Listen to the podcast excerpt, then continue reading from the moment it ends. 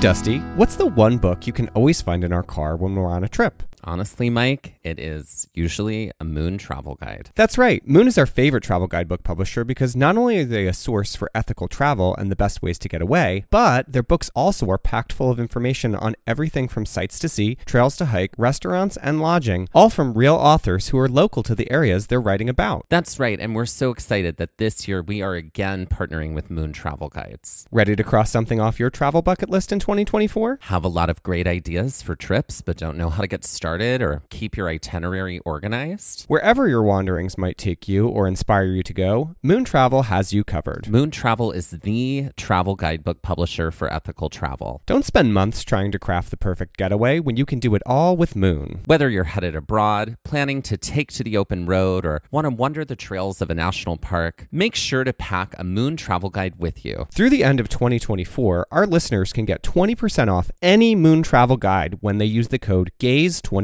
at checkout. That's amazing. And that is code GAZE24, G A Z E 24 for 20% off any Moon travel guide in Moon's entire library. And that is just for our listeners, and you cannot find that anywhere else. Be sure to visit moon.com. Head to our show notes and check it out and see Moon's entire collection of travel guidebooks.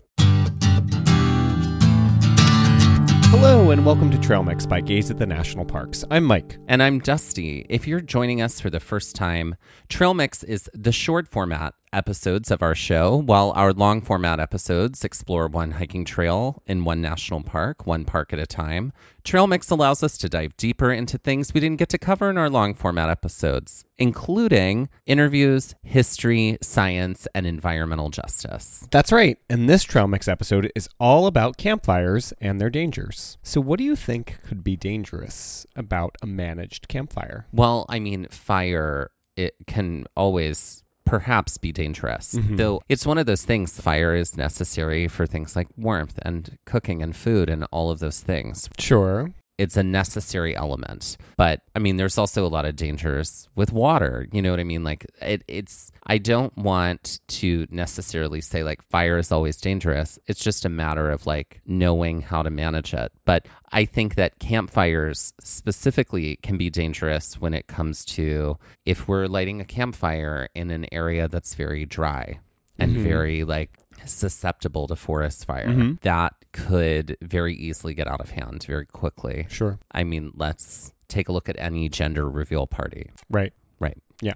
Truth be told, this episode is very much a learning episode for us as well, especially as new recommendations regarding campfires have emerged in the last several years for both safety and climate change reasons. And this episode might ruffle a few feathers, especially for those who camp, as campfires often go hand in hand with overnight adventures in the outdoors. That being said, there are some serious things to consider before lighting a fire outside. A good place to start when it comes to recreating outdoors is the seven leave no trace principles. We've talked about these principles before on our show. In fact, there is a whole trail mix episode related to them from season three. Principle 5 of the 7 Leave No Trace principles is all about minimizing campfire impact. Like the other principles, this one is based in practicality and care for the outdoors. While campfires were once a source for cooking, food, and warmth, technology has improved in many ways that minimize the need for campfire. However, for many, it's hard to divorce the act of camping from a roaring fire at night. Aside from technology being more advanced when it comes to how to cook food while camping, to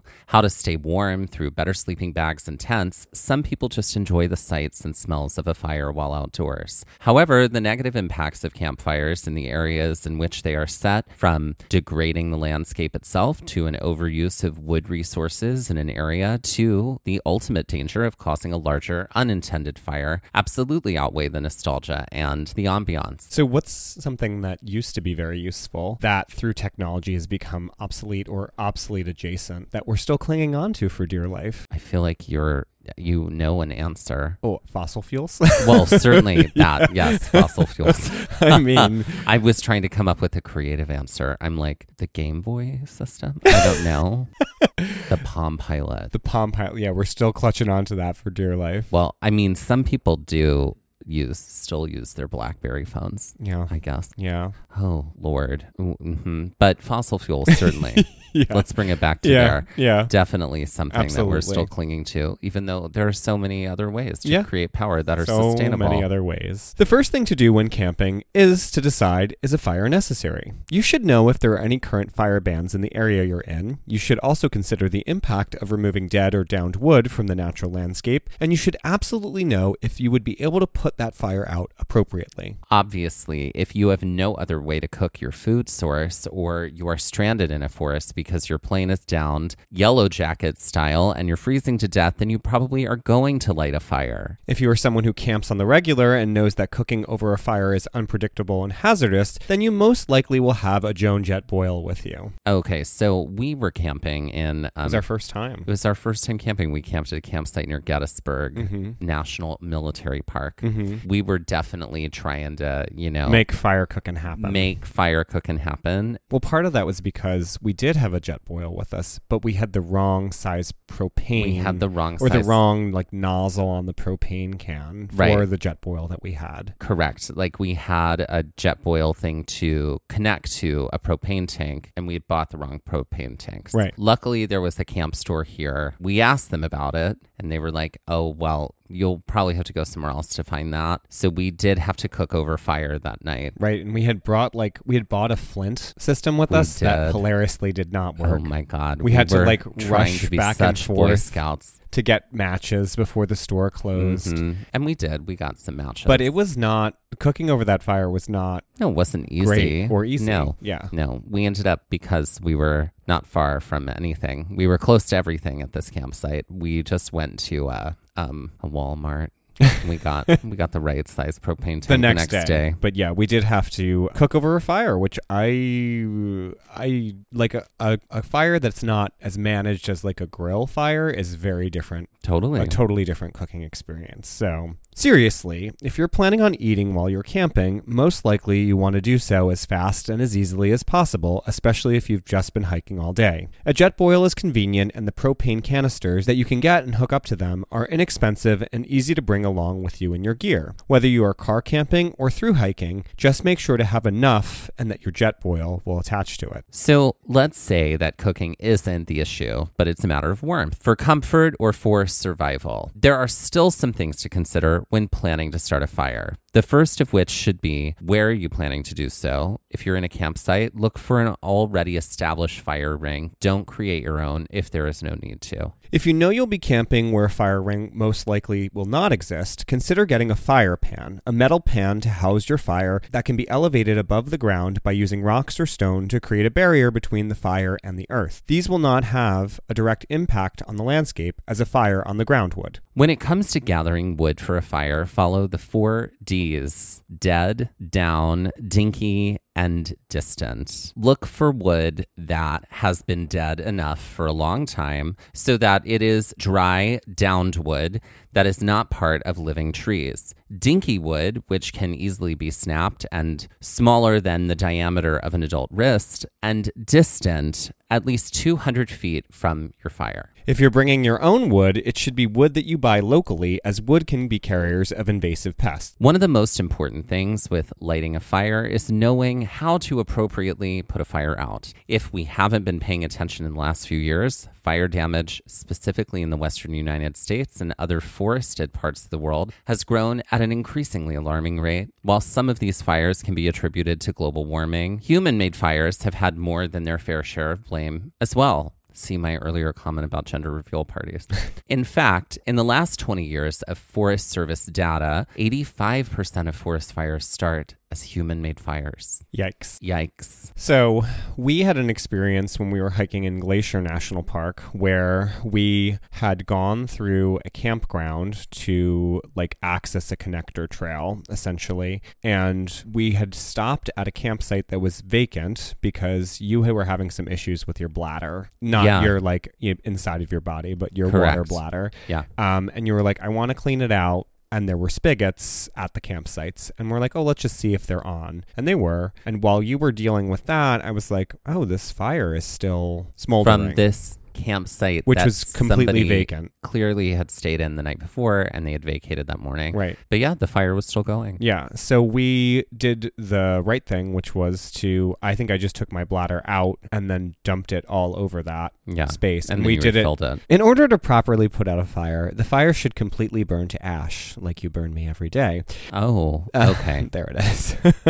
then, using water, completely drown your fire. like you do to me. There every it day. is.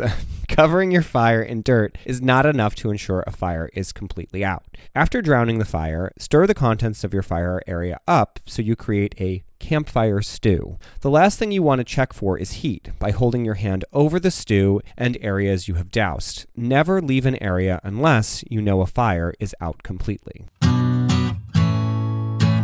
So, what have we learned about fires and if we have to utilize them outdoors? It's a lot of like kind of like prep work, checking in advance and ensuring that you know exactly what you're doing and you can't be like flippant about starting a fire. It's like something that needs to be managed. I feel like we are, I mean, we have this in our practice and the people that we camp with. Mm-hmm. It's like, I, I don't know. I guess I just don't always assume that camping involves a fire. You know what I mean? Like, Right. I don't have that assumption when it comes to camping. Mhm. Camping involves camping. Yeah. That doesn't mean there's going to be a fire that we necessarily sit around or whatever. No.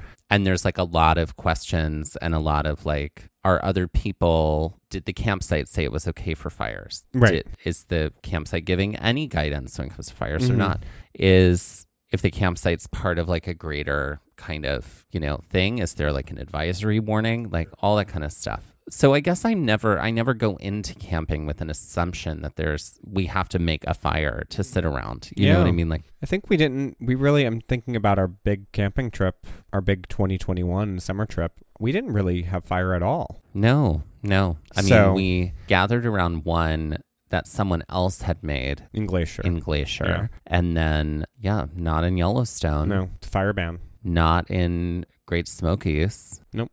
No. So, yeah. All this to say, it might be time for Leave No Trace to update its policy surrounding fire from minimizing campfire impact to eliminate campfire impact. Fires themselves, even if created inside an existing fire ring, absolutely scar the landscape and prevent that space from allowing for growth for a multitude of years. Any rocks that might create the ring to house that fire will be permanently blackened or darkened. The landscape the fire is taking place in aside, while it may seem like a small drop in the bucket compared to the fossil fuel industry, wood burning fires are a contributor to climate change. Wood burning fires release a lot of chemicals into the atmosphere that pollute the air and water and can contribute to haze in outdoor spaces. Fine particle pollution from wood smoke can also cause a host of health issues, as anyone who knows who has sat around a fire on a windy day, sometimes you're in the smoke and sometimes you're not. But those fine particles are breathed in through your lungs and can cause inflammation and irritation, even have larger impacts like increased risk of heart attack and stroke, especially with more and more exposure.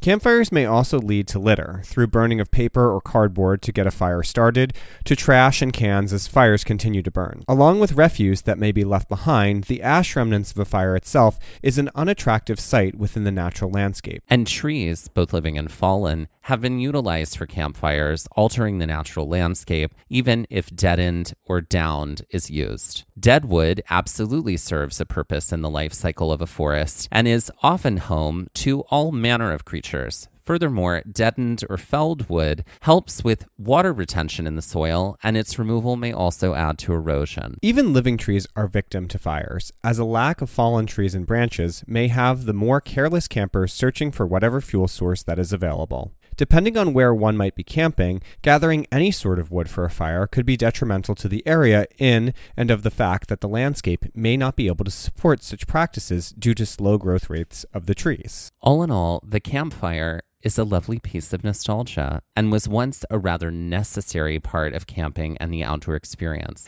However, as we have seen, the consequences of campfires much outweigh the benefits, and it may be wise to reset your expectations for what your next camping outing might look like. The sources for today's episode are lnt.org and the article The Case for Killing the Campfire by Wes Seiler on OutsideOnline.com. And now, let's end this episode like we end most of our episodes with some Jeopardy style trivia.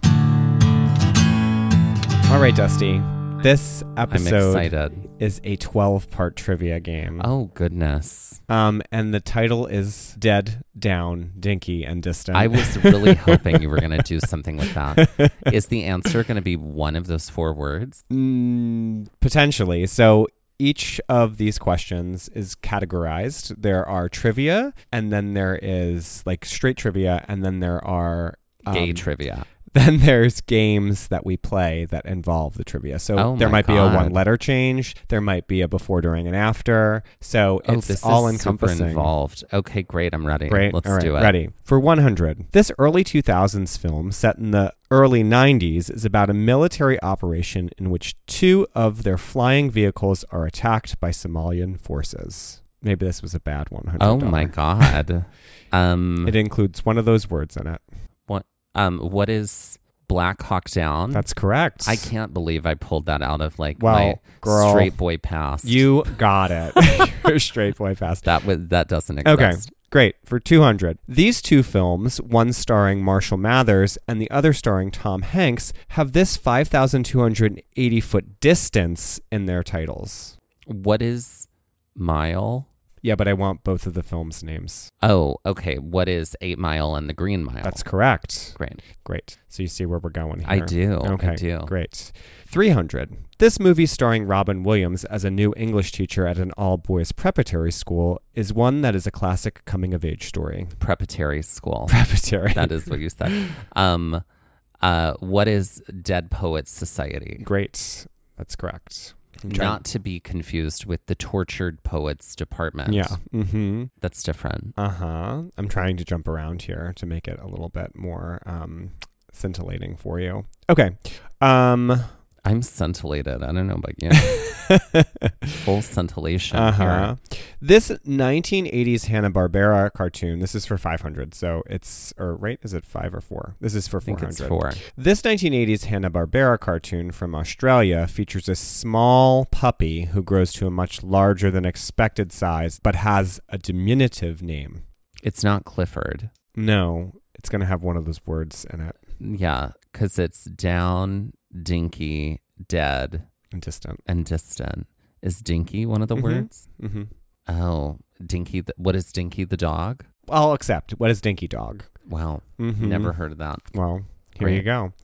For 500, these ancient documents found in a cave date to the Second Temple period and were non biblical writings helpful in describing the history of first century Israel. What are the Dead Sea Scrolls? Correct. For 600, this Petula Clark song about a place where the lights are much brighter there. You can forget all your troubles, forget all your cares, and go downtown. Exactly. That's where we're going. We're going Mhm. downtown. It was very high.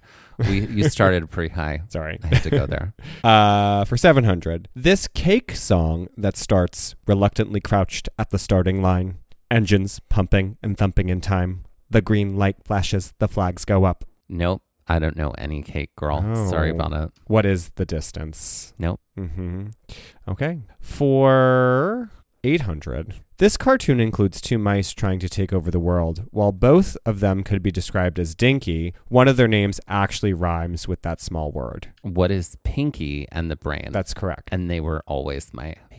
Mm-hmm. They were the best of the Animaniacs. Well, now we've come to it. So now we're getting into more gamey type things. So you just Okay. did all eight trivias, Okay. and now we have four that would be more aligned to one letter changes, Okay. um, Great. rhyme times, things like that. Okay. Great. Let's do Great. it. A deceased small clay, glass, or plastic bracelet adornment. This is a one letter change. A one letter change.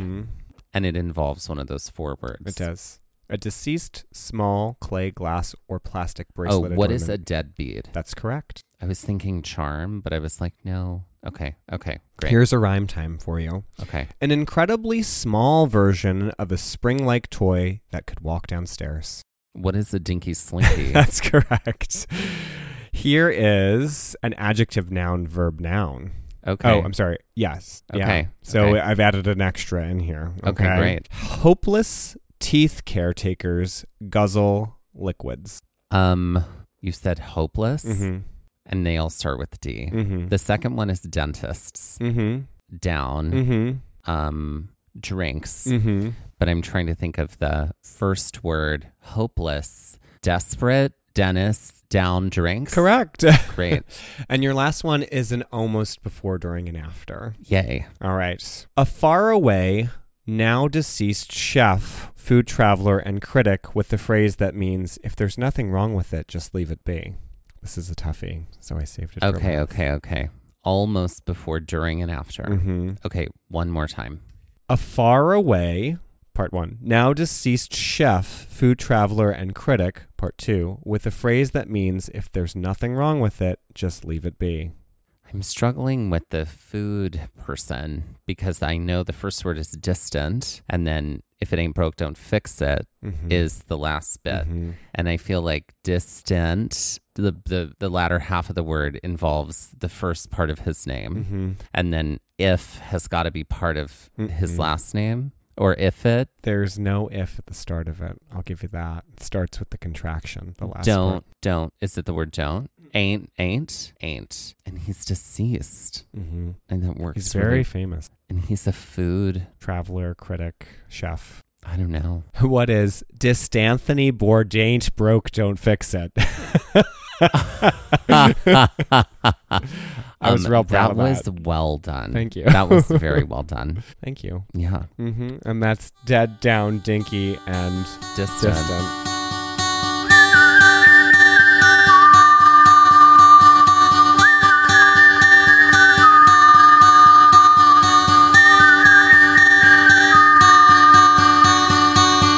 This has been Trail Mix by Gaze at the National Parks, the podcast, and we're here to remind you to hike early and hike often, and that adventure is always out there. Gaze at the National Parks was created and is hosted by us, Dustin Ballard Dustin Ballard. and Michael Ryan.